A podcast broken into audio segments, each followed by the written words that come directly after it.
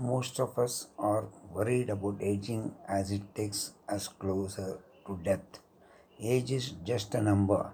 We might have seen many people dying at a very young age because they are always under the duress of stress and worry.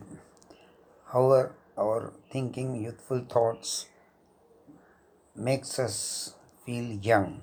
Even our thinking alters our biology. It can change our biological age. When we start thinking like a young person, many positive enzymes are secreted and makes our physiology young. We can squeeze life from each moment and enjoy life fully. As it is not in our control to stop the flow of time, we should enjoy each and every moment and relish it. Time itself is the social construct to facilitate our day to day working. We should never pay attention to the calendar and live as if we are never going to die. There are young people who are somber and put a dull demeanor, and there are those who are senior citizens who are having very youthful thoughts and they are very cheerful as well as they enjoy life as if they are in their prime.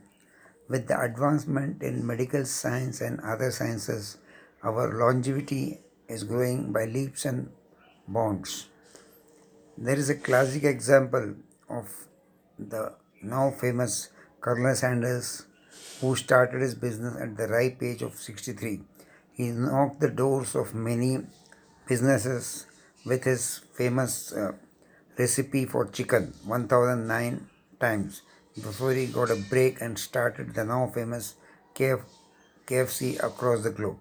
So do whatever you feel like and enjoy life to the hilt. Bob Simpson, who toured India as captain of the second rung Australian team, scored a century at the ripe age of 40 years, is an evidence for the fact that we only give essence to life, no matter what, what the age is.